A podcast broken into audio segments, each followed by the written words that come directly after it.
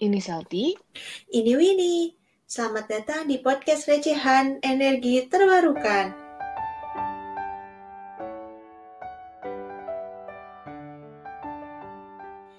Pada episode kali ini, kami mengundang salah satu teman kami yang dulu sama-sama kuliah di Teknik Fisika I T B. Dia tuh ya, Sel, teman perjuangan aku banget deh pas kuliah. Kami berdua ini dulu sering banget belajar bareng, terus kami juga kebetulan satu dosen perwalian. Sampai tugas akhir juga kami magang di perusahaan yang sama. Setelah lulus S satu, dia memulai karir membangun P L T B untuk desa-desa terpencil. Kemudian kerja di bidang Green Energy Building atau energi efisiensi, hingga sekarang berkarir di solar P V industry.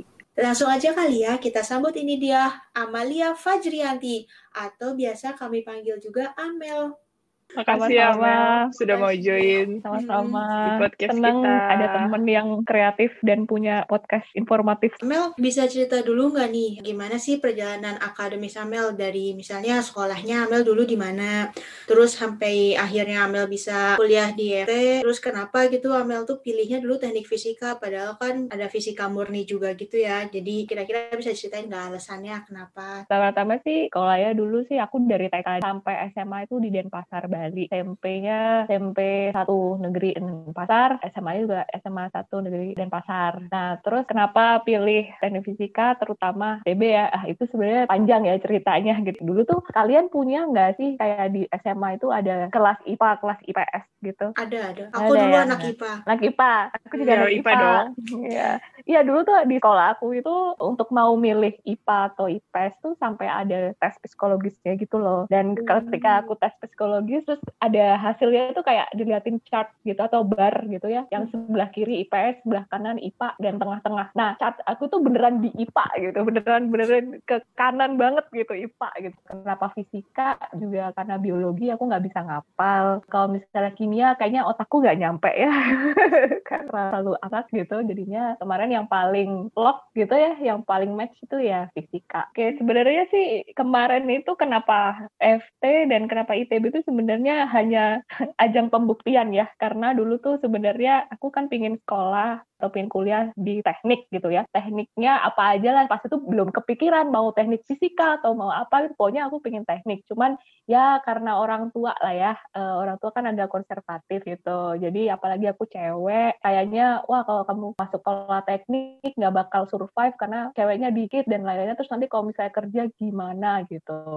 Nah, apalagi kan background orang tua ekonomi ya gitu. Dulu aku dikit dipaksa untuk masuk ekonomi. Nah, pembuktiannya ya, pembuktiannya adalah aku akhirnya cari cari sekolah, masuk daftar-daftar jurusan teknik, dan salah satunya adalah I T B, dan keterimalah I T B. Wah, itu jadi pembuktian gitu, kalau misalnya eh aku udah diterima loh, ayah, ibu, dan itu udah masuk, dan gak kacang-kacangan gitu, maksudnya I T B gitu. Jadi akhirnya direstuin. Dan kemarin tuh salah satu kenapa pilih teknik fisika gitu, karena pas itu di bukletnya I T B, di bukletnya I T B pas kita di S M A, pas aku S M A itu, buklet I T B tuh teknik fisika tuh berbau-bau robotik-robotik gitu loh. Kan dulu kan sebenarnya aku doyan-doyan banget tuh sama robotik-robotik, karena dulu kepikiran kalau misalnya robotik itu futuristik gitu, kedepannya tuh semua serba robotik. Nah, akhirnya pilih teknik fisika, masuklah teknik fisika I T B. Wow, keren. Selti masuk F T gara-gara pengen bikin robot nggak, Selti? Enggak, cuman karena nah. kalau aku milih nggak jadi. Aku milih cuman karena biar nggak usah rebutan penjurusan aja, yang langsung jurusan. Serius? Iya. Kalau misalnya fisika murni juga kayaknya berat ya gitu. Pinginnya sih yang lebih implementatif. Nah, terus kebetulan ya tadi itu teknik fisika dari bukletnya tuh lebih ke kayak robotik, kontrol, terus habis itu program-program programming gitu. Dan ya karena aku berpikir ke depan itu future-nya adalah robot, robot, banyak robot-robot. Jadi kalau misalnya kita bisa mendalami robot itu akan sukses lah di future seperti itu.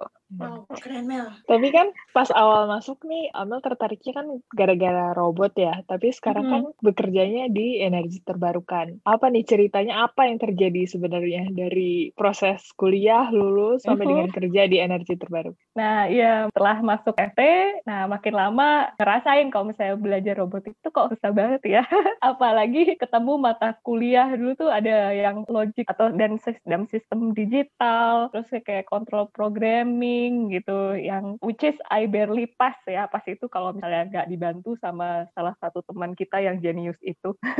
Kemudian akhirnya merasa kok susah ya gitu. Akhirnya ya perlahan-lahan lah mundur gitu dari dunia robotik-robotik itu. Terus abis itu beralihlah ke dunia renewable energy, atau pas itu tuh kita namanya manajemen energi ya. Renewable energy itu termasuk di dalam manajemen energi. Kenapa alasannya pilih manajemen energi? Karena dulu itu aku pernah baca satu kalimat gitu ya di sebuah poster. Bagi siapa yang menguasai energi, food, dan water, dia akan menguasai dunia. Tuh, nah dari situ tuh aku akhirnya berminat gitu ya. Kira-kira apa ini yang bisa aku pelajarin di F T gitu. Nah salah satunya adalah energi. Akhirnya aku memutuskan untuk ambil fokus di energi, masuk ke subjur yang namanya manajemen energi. Sama kayak Winnie. Hmm, benar banget. Gitu. Itu kan alasan pertama ya. Alasan kedua sih karena lab manajemen energi lab yang paling bagus di, di C F T. Bangga banget dulu kita bisa dapat kunci labnya tuh ya Mel. Iya, dulu tuh dapat kunci lab, abis itu bisa pakai apapun fasilitas yang ada di lab itu sampai kita nginep ya, ya. Yeah. Nginep di lab. Terus seru. Gitu. Emang ada apa aja di dalam lab manajemen energi itu? Ada dapurnya, Sel. Oh. Oh, standar kelengkapan kecanggihannya ada Kena. Dapur. Oke, okay. Wajar sih. Dari meja-mejanya untuk belajar, terus habis itu suasana labnya juga, itu fasilitasnya enak lah gitu. Jadi pas itu lab-labnya paling bagus, di pojok lagi kan, jadi nggak banyak orang-orang lalu lalang, sepi. Jadi kemarin Gar itu juga menjadi salah satu kenapa mau masuk manajemen energi gitu. Tapi di dalamnya sendiri, di manajemen energi itu sebenarnya apa aja yang dipelajarin? Maksudnya fokus uh, di konteks energi. Mm. Energi kan luas ya sebenarnya, dari betul. Kita ngomong dari gas, oil and gas itu juga energi, terus solar, wind itu juga energi. Yang hmm. mana yang sebenarnya yang menjadi bagian dari manajemen energi yang teknik fisika I T B? Hmm, ya, menjadi manajemen energi mungkin kemarin tuh kebetulan kita dapat kuliah-kuliah manajemen energi itu kan, ada yang konservasi energi, ada yang building fisik ya kan, terus habis itu ada thermal juga seperti itu, dan dimana ketiganya itu salah satunya manajemen energi, dan itu bisa diimplementasikan di industri apapun, baik industri, uh, bangunan, dan lain-lainnya juga. Terus Amel setelah lulus S satu itu Amel langsung kerja di bidang energi angin kan ya, bisa ceritain gak Amel dulu pengalamannya gimana, kenapa Amel bisa sampai kerja di situ, dapat info dari mana, emang dari dulu pas di F T Amel udah fokusnya langsung ke angin atau gimana nih Mel? Jadi dulu tuh setelah lulus S satu Amel tuh diajakin join grup inkubasi bisnis gitu sama teman Amel. Kebetulan teman Amel itu tuh teman S M A juga. Nah, di sana tuh mereka ingin bangun semacam startup bisnis untuk renewable energy, khususnya wind energy. Di situ juga aku pertama kali ketemu dengan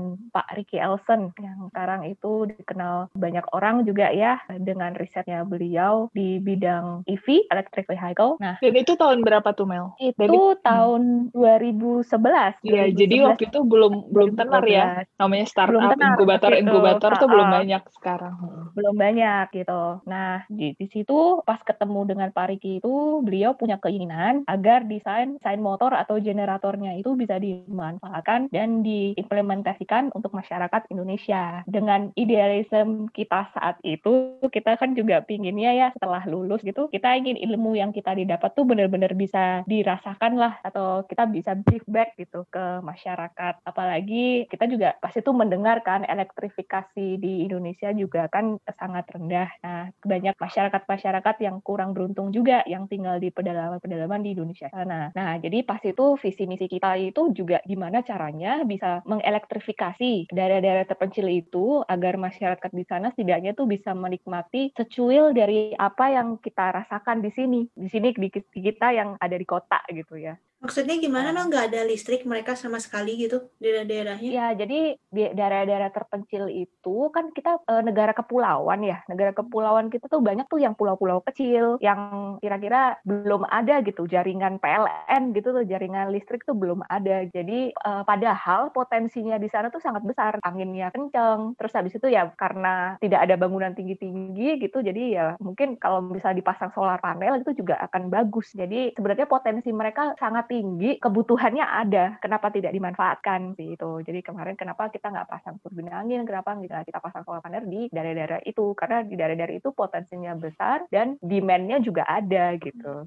dan orang-orangnya juga ada di sana yang butuh listrik. Daerahnya di mana aja tuh Mel, salah satu yang mungkin bisa disebutin beberapa contoh kemarin daerah. Itu beberapa contoh kita tuh pasti di daerah e, Nusa Tenggara Timur sana ya, Nusa Tenggara Timur sana itu banyak sekali kan pulau-pulau kecil juga. Terus abis itu di selatannya Sulawesi, di selatannya Pulau Sulawesi itu banyak juga pulau-pulau kecil. Jadi pas itu kita sempat juga dari tim yang e, di LAN itu. Jadi kan ceritanya setelah saya ketemu sama Pak Ricky itu sama dengan teman-teman akhirnya membuat suatu badan usaha yang namanya LAN ya, Lentera Angin Nusantara, di mana yang saat ini terkenal dengan Lentera Bumi Nusantara namanya. Tuh, jadi di situ tim kita istilahnya belusukan lah gitu ke pulau-pulau terpencil itu atau daerah-daerah terpencil itu untuk mencari potensi-potensi angin maupun matahari. Nah, itu kita di kebanyakan sih di Nusa Tenggara ya. Di Nusa Tenggara itu banyak pulau-pulau kecil dari Sumba sampai ke Kupang, Pulau Rote, terus ada Pulau Bahuluang, di mana Pulau Bahuluang itu di masuk di Sulawesi ya. Di selatannya Pulau Sulawesi itu ada pulau kecil ya, Pulau eh, Bahuluang. Jadi kita sampai ke sana gitu. Nah, kemudian setelah kita pemetaan akhirnya dari Dilan sendiri kita pas itu juga mengembangkan turbin angin gitu. Jadi kita nggak hanya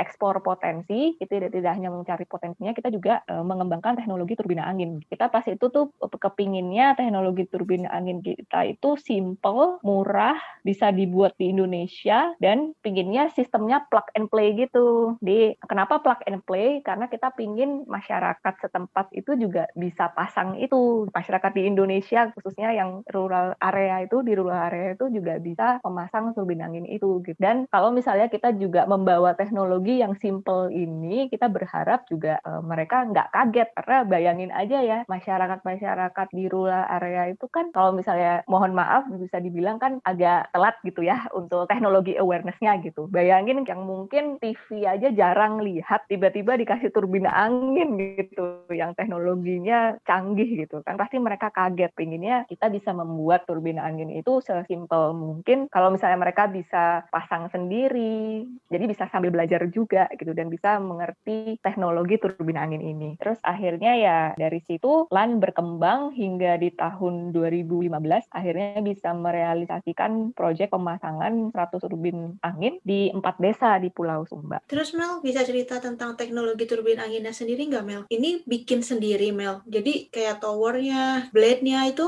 Amel import atau kayak bikin sendiri sama teman-teman LAN ini Mel? Dulu awal-awalnya kita import, pas itu importnya dari Jepang ya, karena kebetulan Pak Ricky itu kan juga baru pulang dari Jepang gitu, dan beliau masih punya koneksi lah gitu dengan manufaktur Jepang untuk blade-nya, untuk generatornya, dan lain-lainnya gitu. Terus tapi pinginnya sih kita blade-nya itu bisa diproduksi di Indonesia, dan generatornya juga pinginnya bisa diproduksi di Indonesia, karena Pak Ricky sendiri kan juga sudah punya paten ya pas itu untuk generatornya. Jadi pinginnya dia pingin mengembangkan itu di Indonesia, dan pinginnya Indonesia bisa buat wind turbine sendiri. Terus akhirnya kewujud Mel, bisa bikin turbin angin sendiri terpasang di desa-desa di Indonesia. Kalau sekarang jujur aja, kalau sekarang aku kurang tahu ya, ke kurang tahu LAN itu seperti apa sekarang untuk turbin anginnya ya, karena kemarin itu setelah pasang di empat desa itu belum dengar lagi sih gitu, apa mereka sudah pasang di mana lagi.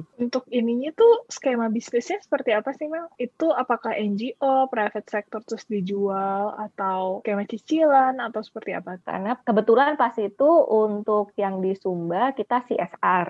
C S R dari salah satu B U M N di Indonesia. Nah, tapi selama membangun ke desa-desa nih ya Mel, apalagi empat desa yang terpencil gitu kan, jumlah turbinnya juga lumayan banyak ya, ada seratus. Apa sih sebenarnya hal-hal yang menantang nih untuk di desa-desa terpencil? Kadang kan soalnya budaya mereka itu betul-betul berbeda dengan apa yang kita bayangkan di perkotaan gitu ya. Bahkan kadang-kadang hal-hal yang kita, oh seperti ini ya ternyata gitu. Bagaimana berkomunikasi dengan mereka, bagaimana menjalin hubungan dengan mereka, meraih apa meningkatkan kepercayaan dari mereka. Gitu. Gimana sejauh ini Mel pengalaman? Hal yang paling menantang pastinya sih keterpencilan itu ya, which is aksesnya sulit. Untuk mau ke lokasi aja perjalanannya kalau dari Jakarta itu butuh waktu hampir dua hari. Nah, terus seperti yang tadi Shelty bilang juga, Indonesia kan kaya akan budaya nih, adat istiadat dari tiap daerah pasti beda-beda dan karakteristik masyarakatnya juga beda-beda gitu. Jadi kita juga mesti luas dan beradaptasi dengan budaya atau masyarakat tempat, apalagi kalau kita baru pertama kali ke sana. Ini juga sih Amel juga kemarin bisa belajar kalau sebenarnya teknologi implementation itu nggak kalah penting sama pengembangan teknologi itu sendiri, karena dari project Amel kemarin itu most of it lebih mungkin lebih dari enam puluh persen itu faktornya lebih banyak non-teknis. Jadi gimana cara teknologi itu bisa diterima oleh masyarakat, karena udah susah-susah dikembangin kalau misalnya nggak bisa diterima atau digunain gitu ya sama masyarakat juga sama aja bohong. Iya, dan mungkin seringkali itu permasalahannya justru kayak baru kita temuin pas di lapangan kan.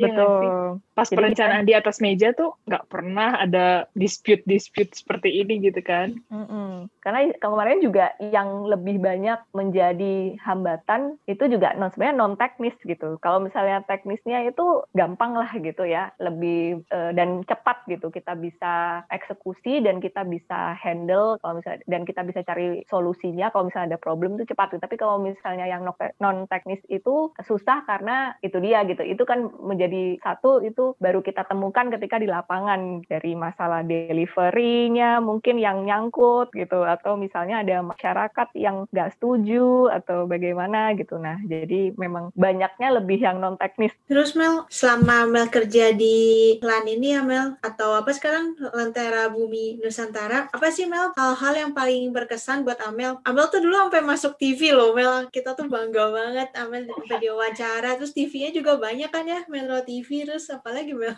Jadi malu, padahal belum ngapa-ngapain juga sih. Ya kebetulan aja pas itu ada di lokasi gitu.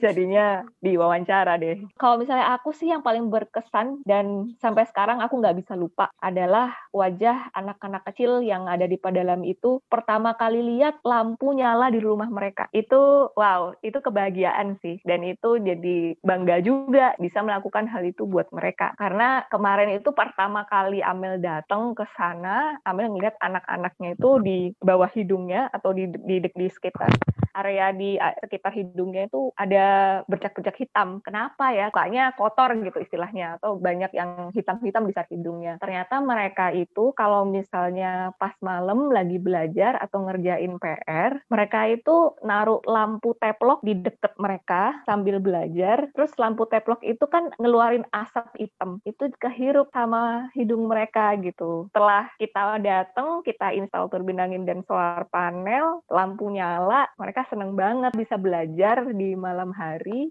dan tidak perlu menghirup residu dari lampu teplok itulah. Ya, hal-hal mungkin yang kalau di perkotaan tuh kita ngerasa ah lampu colokan tuh kebutuhan dasar aja gitu kan ya. Begitu di sana keberadaan listrik tuh bisa mengubah buah desa gitu kan ya sebenarnya. Mm-hmm, gitu. Kita yang di sini ngerasa lampu itu kayak tinggal cetek gitu terus nyala gitu. Nah di sana ada lampu aja udah seneng gitu. Betul, betul banget. Nah kalau disuruh ngulang nih Mel, tadi kan ada kebahagiaannya ngeliat mereka lampunya nyala, tapi kan juga banyak kesulitan-kesulitannya. Sebenarnya mau nggak sih kerja kayak gitu lagi? Hidup di desa, di pedalaman, terus berinteraksi sama masyarakat lokal. Kalau hmm. mau diulang lagi atau ada tawaran lagi, mau ambil Wah. apa gimana nih? Kalau boleh jujur nih ya, kalau ngelihat umur dan kondisi yang tidak sefit dulu kala, kalau misalnya harus kayak hidup di desa-desa terpencil untuk waktu yang lama sih kayaknya udah nggak bisa lagi ya.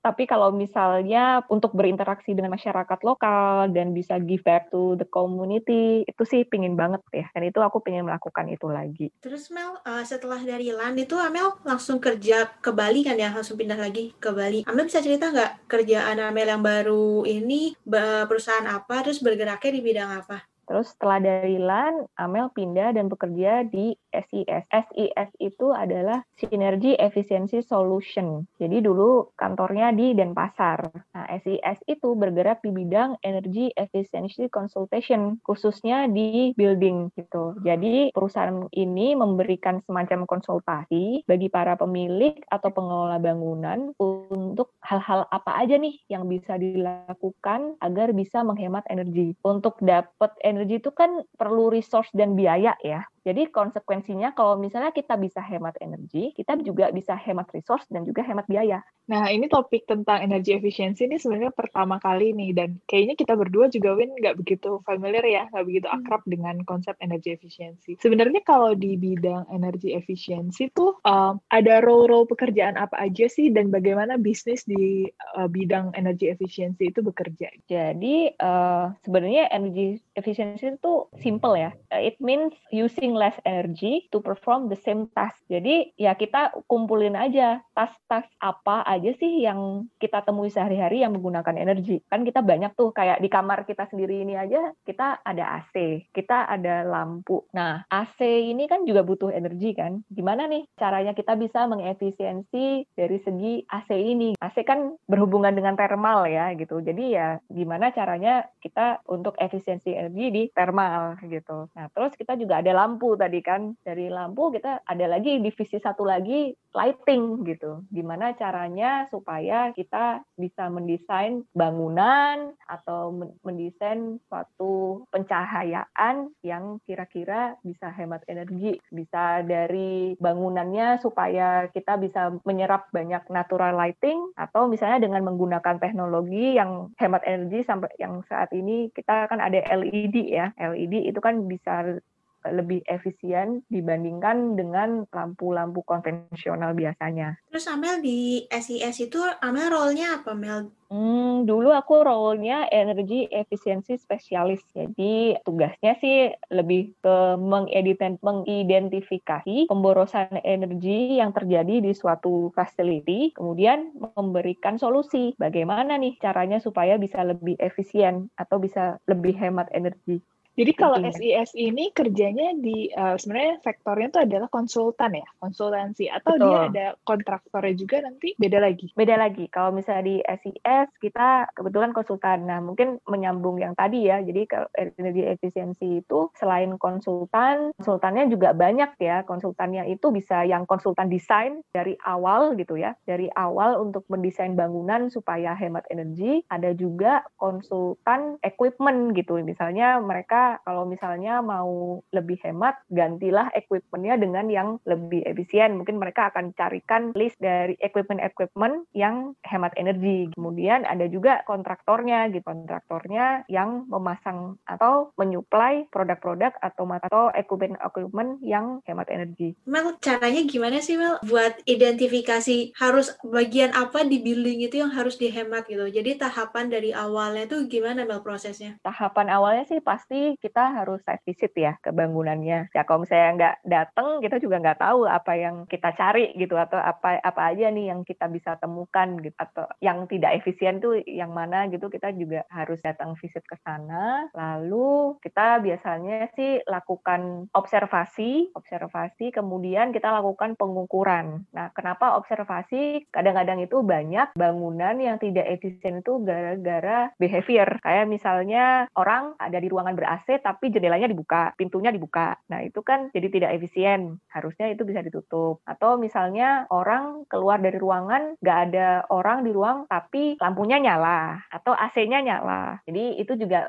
bisa menjadi salah satu solusi bagi mereka, yaitu change your behavior. Kemudian pengukuran. Pengukuran itu misalnya begini, kayak tadi contohnya A C ya, air conditioning. Kita melakukan pengukuran, biasanya kalau misalnya air conditioning itu hubungannya dengan thermal ya. Kadang-kadang ada nih orang pasang A C tapi suhunya terlalu terlalu kecil, terlalu rendah gitu, sehingga orang-orang di dalamnya kedinginan. Malah e, udah suhunya rendah, orang-orang kedinginan, terus orang-orang pakai jaket. Harusnya kan bisa ditambah suhunya supaya orang-orangnya juga nyaman di dalam dan kita juga nggak boros energi. Karena untuk mendinginkan suatu ruangan, semakin rendah suhunya, energi yang diperlukan semakin tinggi. Kalau kliennya tuh biasanya berarti perkantoran gitu ya, Mal? Atau ada residensial yang kecil-kecil gitu juga ada?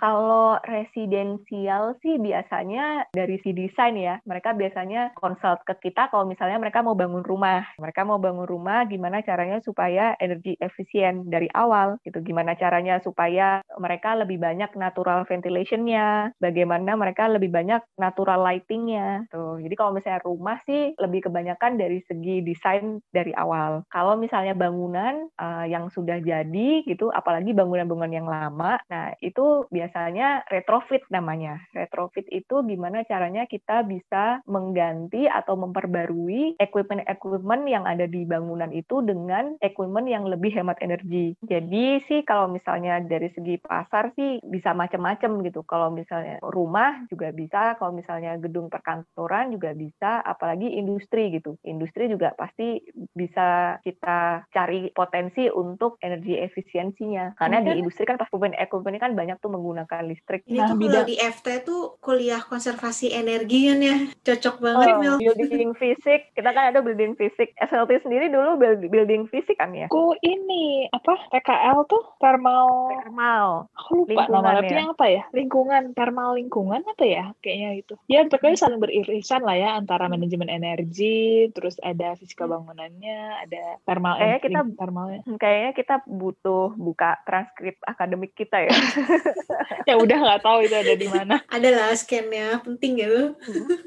Jadi kan sebenarnya yeah. Kalau di ini mungkin yang pekerjaan di S I S ini yang lebih berhubungan sama teknik fisika ya, karena kan sebelumnya Amel kerja di L A N yang lebih ke energi, benar-benar memproduksi energi, turbin gitu, terus kemudian pindah ke energi efisiensi, gimana nih adaptasi terhadap dua sektor energi yang beririsan sih, tapi kan tetap berbeda gitu. Adaptasinya sih kemarin aku merasa nggak begitu sulit ya, dan ini nih, ternyata kuliah di F T tuh sangat membantu sekali, apalagi pas join manajemen energi, karena kita juga dapat mata kuliah yang tadi seperti namanya uh, building fisik, terus konservasi energi, jadi pas pindah ke S I S, kita tinggal channeling ilmu yang kita udah dapetin dari sana aja untuk kekerjaan di S I S. Terus menurut Amel, Amel tentang energi efisiensi atau green building sendiri, market di Indo tuh cukup menjanjikan nggak sih? Kayak mungkin dari beberapa tahun ke depan akan lebih banyak gedung-gedung gitu, ter- terutama yang ini ya, gedung komersial atau industri untuk lebih concern gitu dengan energi efisiensi. Marketnya sih pasti banyak ya, apalagi gedung-gedung yang banyak menggunakan energi seperti perkantoran, komersial, dan industrial yang seperti aku mention sebelumnya kan energi itu kan berbayar ya. Kalau misalnya kita bisa efisien, sama aja kita menghemat uang. Terus siapa sih ya nggak mau hemat biaya atau nggak mau hemat uang gitu ya. Apalagi kalau misalnya ditambah sama orang-orang yang peduli lingkungan dan climate change. Kan climate change kita tidak bisa pungkiri ya. Karena saat ini kan energi masih banyak yang diproduksi dengan fossil fuel. Kalau misal kita bisa lebih efisien dalam pemakaian energi, kita juga bisa mengurangi polusi dan menghambat climate change itu. Ada istilahnya tuh kan ya, maksudnya daripada kita bingung memikirkan bagaimana memproduksi energi yang bersih, lebih baik kita kurangi saja apa yang sudah kita lakukan selama ini gitu kan. Makanya energi efisiensi itu sebenarnya adalah salah satu aktivitas mitigasi yang termudah dilakukan. Karena cost-nya nol sebetulnya kan. Dia Betul. Hanya mengubah behavior aja gitu. Salah satu juga yang membuat Amel juga dari dulu yang bergerak di bidang renewable energy, terus pindah ke energi efisiensi. Karena Amel melihat ada banyak masyarakat yang tidak punya energi atau tidak punya listrik, sedangkan kita yang di Pulau Jawa, kita yang di kota itu boros-boros energi. Ya, sebuah kenapa enggak kita, sebuah ironi kan, kenapa kita yang di kota yang sudah e, mendapat banyak kenikmatan malah berboros. Jadi sebaiknya ya kita yang sudah diberikan kenikmatan ini, marilah kita berhemat. Untuk memproduksi listrik atau memproduksi energi itu sangat susah dan banyak yang tidak mendapatkan kenikmatan itu. Iya, ini tuh sesimpel ya udah matiin lampu aja gitu kalau ruangan udah nggak dipakai. A C dimatiin hmm. kalau udah nggak dipakai gitu ya Mel ya. Betul, karena memang kebanyakan itu behavior sih. Kalau misalnya kita harus ngubah teknologi menjadi yang lebih efisien kan ya butuh uang ya. Salah satu yang bisa memitigasi adalah yang behavior itu. Karena itu nggak perlu uang seperti yang Shelty bilang tadi, benar sekali. Hanya sekedar untuk mematikan A C, mematikan lampu ketika kita nggak ada di ruangan, atau kita menyetel A C sesuai dengan suhu kondusif, nggak terlalu dingin, karena kalau misalnya kita kedinginan, kita juga tidak nyaman, energi juga terbuang. Tadi kan Amel bilang S I S ini kan base-nya di Denpasar ya, tapi sebenarnya tuh biasanya pekerjaannya apakah memang lebih banyak di Bali, dan seberapa besar sih Mel tim S I S Amel itu gitu, dan seberapa besar bers- uh, pasarnya di Indonesia, biasanya berapa banyak gedung, berapa proyek per bulan? Kalau proyek sih kita karena banyak yang paralel ya, tuh, jadi kadang-kadang proyek tuh bisa antara lima sampai sepuluh lah gitu yang kita handle dalam satu waktu gitu. Dan proyeknya itu ya nggak nggak tentu juga waktu selesainya gitu. Ada proyek yang lama karena mungkin fasilitinya besar sekali, ada proyek yang cepat karena mungkin fasilitinya lebih kecil gitu, cara scale-nya. Dan memang eh, kita kebanyakan sih kemarin walaupun kita headquarter-nya di Bali, kita nggak hanya di Bali saja, kita juga di Pulau Jawa dan di seluruh Indonesia lah kita bisa menerima.